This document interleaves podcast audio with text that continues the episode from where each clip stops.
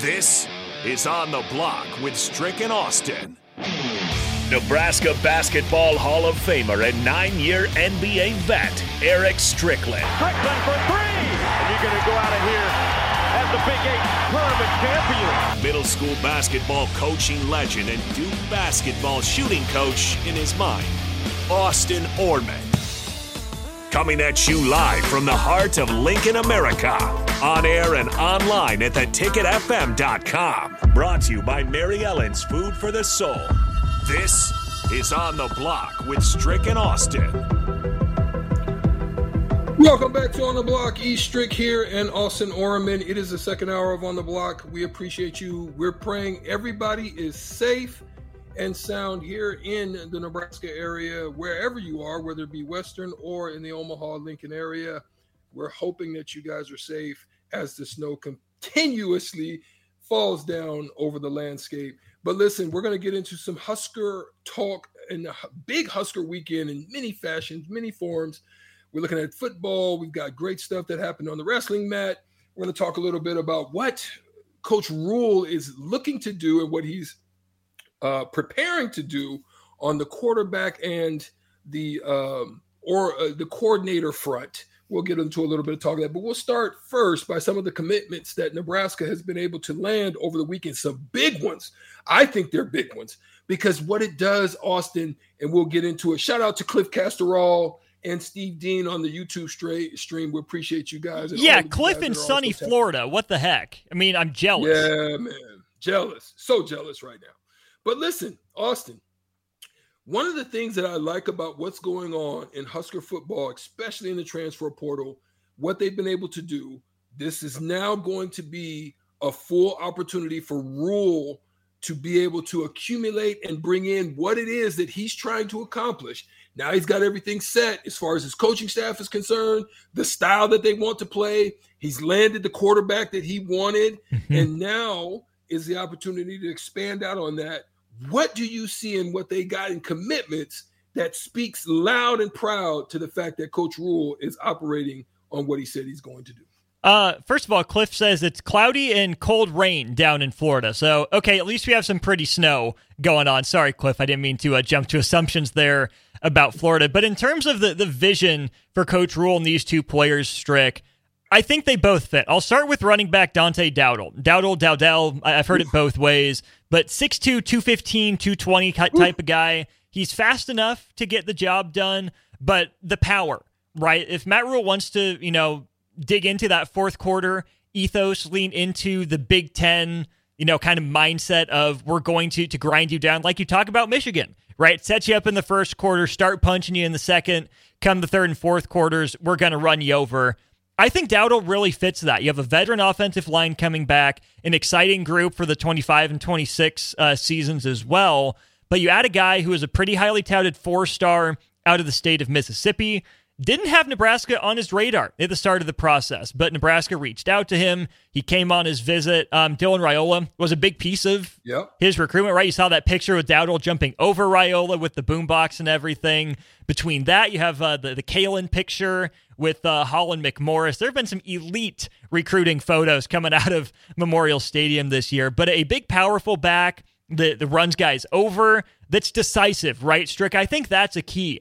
So many times, I, I think the offensive line has been put in a bad spot because there will be a gap, there will be an opening to exploit for the running back, but they're looking the other way. They don't see it. They're reading the wrong cues. And it's hard to keep an opening like that, you know, open yeah. forever, right? Yeah, for long periods of time, right? Yeah, they close. Lines are good, and and we've talked about that in the mm-hmm. past. What style? Of, what style of running back, Austin, would we hope to find? And I've always said I want a one cut guy. Yes, I want a one guy, a guy that has one cut, sees a hole, gets in it, big body, gets you four or five yards a pop. That's that's the mm-hmm. kind of cut guy I want. I don't want bounce guys. I don't need speed guys. I want guys that sees holes, hit holes, and gets deep into them. Pause. Go big ahead. big pause. But I, I, do think that's what a what Dowdle fits is he'll make that one cut. He's played at Oregon. That's a team that we know about Bo Nix's ability to throw the ball. Um, got buried behind a couple good running backs, but a decisive run scheme. A coach in Dan Lanning that wouldn't let his team get away with being soft. So he knows what it takes physically, comes from a program of, of that caliber. So I think he can be the workhorse. I really do. Is the job guaranteed to be his? Absolutely not, right? I mean, Emmett Johnson definitely deserves a look. Um, the staff really likes Kwinten Ives as more of that home run kind of big play threat, his ability there. And then you have two older guys dealing with, you know, nagging injuries and Gabe Ervin and Rahmir Johnson. We'll see if they're able to give anything. But the biggest part of the the Dowdle commitment to me, Strick, is that Nebraska essentially had to get a running back in the 2024 class, right? They miss out on Kewan Lacy. We heard um, all about that from, from Brian Munson, how Nebraska missed out on him. He goes to Missouri. There's not another running back in the class, and you're dealing with injured upperclassmen or unproven underclassmen. Mm-hmm. Now, Dowdle's got plenty to prove at the college level as well, but you look at his pedigree, you think he can be something special. Nebraska needed to get a running back.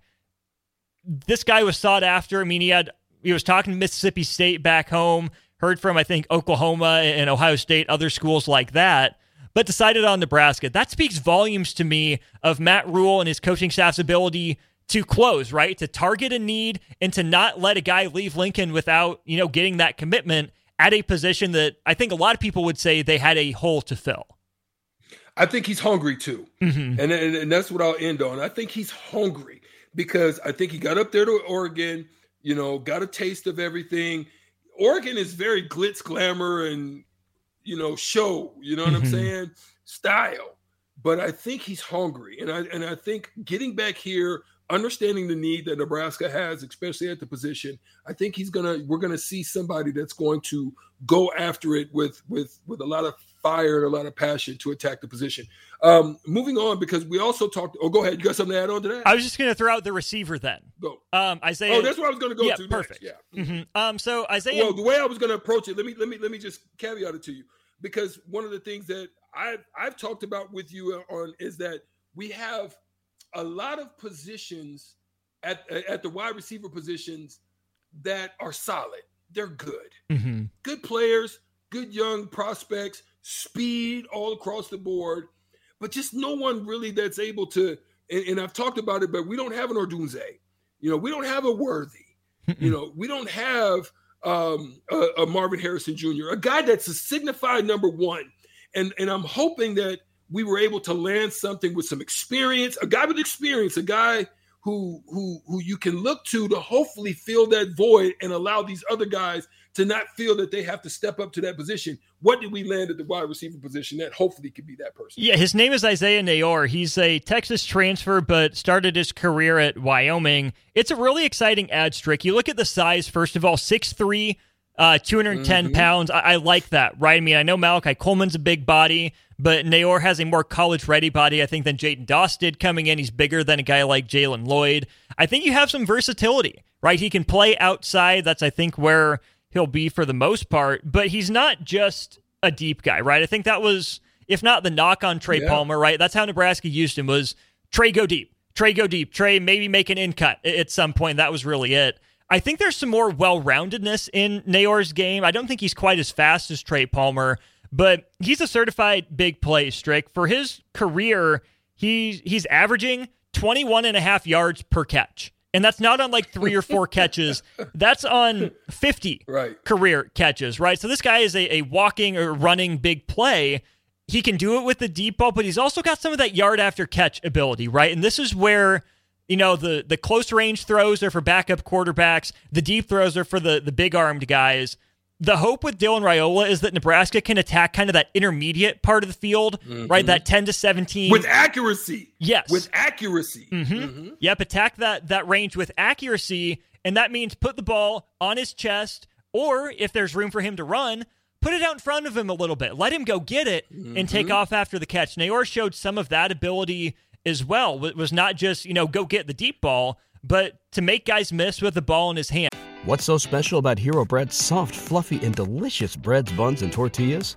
Hero Bread serves up 0 to 1 grams of net carbs, 5 to 11 grams of protein, and high fiber in every delicious serving.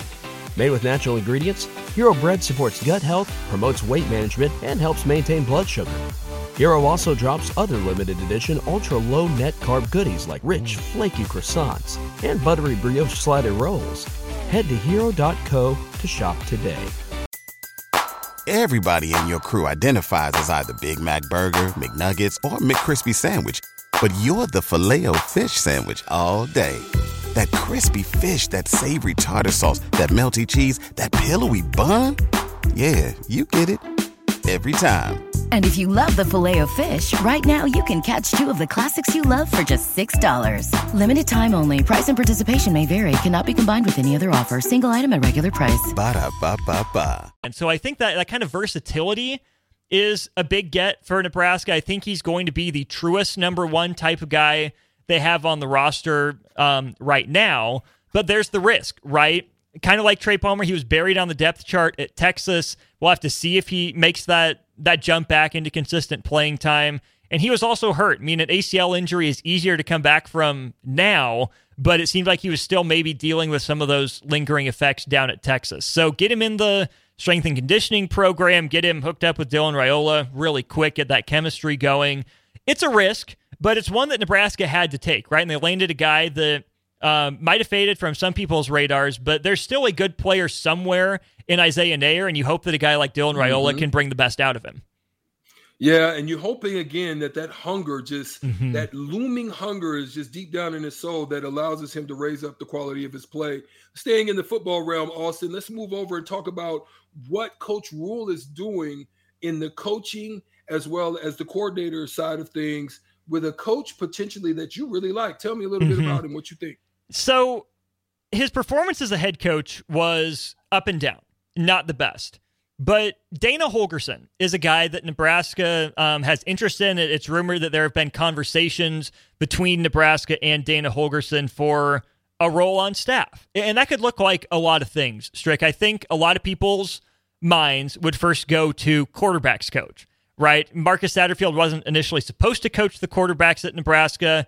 Um, they reached out to Jake Peetz was his name. He turns them down, so they slide Marcus Satterfield into the offensive coordinator and um, quarterbacks coach role. They hire Bob Wager to be the tight ends coach, but um, he you know had to had to leave the staff, resigned. So then uh, Josh Martin, the analyst, stepped into that tight ends role. My guess is Dana Holgorsen would end up being the quarterbacks coach and probably take over offensive coordinator responsibilities for Nebraska if he if he decides to come. I think that would reassign um, Marcus Satterfield back to the tight ends. But it's interesting, Strick, because Holgorsen isn't just a quarterbacks guy. He was a receiver himself in his playing days. He coached wide receivers um, for most of the first half of his career and coached some really good ones. It's a guy that's been um, not necessarily all over the place, but well traveled enough. He studied under Hal Mumme, architect of the air raid offense at Iowa Wesleyan. He was on staff with Mike Leach there, and Mike Leach hired him back at Texas Tech. Dana Holgorsen then um, was on staff with Texas Tech as the wide receivers coach from 2000 to 2007, and in the last you know handful of years, he was the co-offensive coordinator. You might remember that 2007 Texas Tech team, Yeah. the one that, that Air beat. Texas, Graham Harrell and Michael Crabtree. Right, those are two Oh, names yeah. that stand out from that stop. He moves on then to Houston, where he's the offensive coordinator and the quarterbacks coach. The only guy that you need to know he coached at Houston, Case Keenum, record breaking Mm-hmm. college quarterback. So I think that's a good sign. He moves on to Oklahoma State, where he works with Mike Gundy. Uh, he goes to West Virginia uh, to be a head coach for seven, eight years, and then um, had four or five years down at Houston as the head coach. Um, but obviously, he, he's on the market now with the the Cougars hiring Willie Fritz. But Strick, this is a guy that's studied a lot of interesting pass game principles. I don't think Nebraska has seen or implemented before I bet. might Right. be the highest level quarterbacks coach Nebraska has had in some time if that's the role they choose to use him in. And he's a Midwest guy, right? Most of his coaching has been done in Texas, where we know Nebraska uh, and their their head coach have a lot of ties. But he's from Davenport, Iowa, right? He's a Midwest guy at his core. So just because he's been all gung ho about the air raid, I don't think Dana Holgorsen, as offensive coordinator, would see Dante Dowdle and say, "No, I don't want to give that guy the ball." I don't think he would see Emmett Johnson and say that guy doesn't deserve touches. I think he could maximize Nebraska's receivers. A lot of what Dana Holgorsen did at other places was built on a similar amount of speed uh, at the receiver position to what Nebraska has now.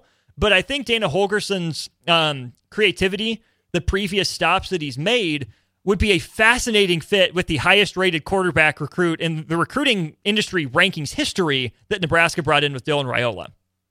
Man, I think the timing is absolutely perfect. It is something that I expressly thought that they needed. Um, you know, no no question, no doubt. And with having two young quarterbacks and Kalen as well as as Raiola, what better time than to mm-hmm. add someone who has the pedigree that he has in in, in at the quarterback position of, of training great quarterbacks of, of, of the age. Um, let's move on and talk about the polar bear. How about it? The polar bear. Nash Hutmacher gets on the mat and did not disappoint.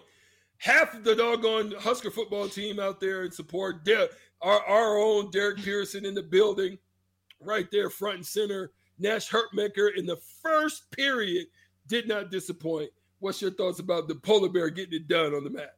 Just an incredible testament to the human spirit, really. I mean, I don't want to get all, you know, soapy and romantic about it, but for Nash Hutmacher to cut 45 pounds in basically a month is incredible. And he, he said afterwards that he's probably not going to play at 330 again, right? That getting back into wrestling has, you know, shown him he can probably get by playing closer to 300, 305 rather than all the way up at 330. I mean, he wrecked havoc on the defensive line for the first time in his Nebraska career. So adding those 45 pounds back might be a bit too much stress on his body. He was good at it, but if he can be, you know, just as strong, just as explosive, mm-hmm. but even maybe, you know, a step quicker, able to knife between blocks a little bit better, but maintain that same strength that he showed, I think that's huge. That's a big credit to, to Mark Manning for having a vision. A huge credit to Matt Rhule, um, Tony White, Terrence Knighton, and that staff for being okay with it, right? I don't know if other staffs would have been quite as receptive to this idea. And then credit to Nash Hutmacher for not just, you know, saying, oh, yeah, it'd be fun and, you know, one cheeking it. He dove all in to lose all that weight, to, to try to get back in that shape, to, to take the mat, and then not just take the mat and be a cool story, and not just to win, but to pin the guy. His first wrestling match in four years. Nash Hutmacher pins the guy. So it's what, like 167 straight wins now, 74 of them by pin. What an incredible, you know, accomplishment. What an incredible story. Huge props to everyone involved in getting Nash Hutmacher back on the wrestling mat. Hey, listen, um, I've wrestled, and I'll tell you what, it, it works on your your your um, your your cardio, your your agility, your shiftiness your upper body strength, lower body. It, it, it works different muscles, and it, it's not it's not football strength that makes you good at it, but it's the other things that it trains that can make you good in football. Mm. That's what I love about what they're doing with him going into the into the wrestling forum.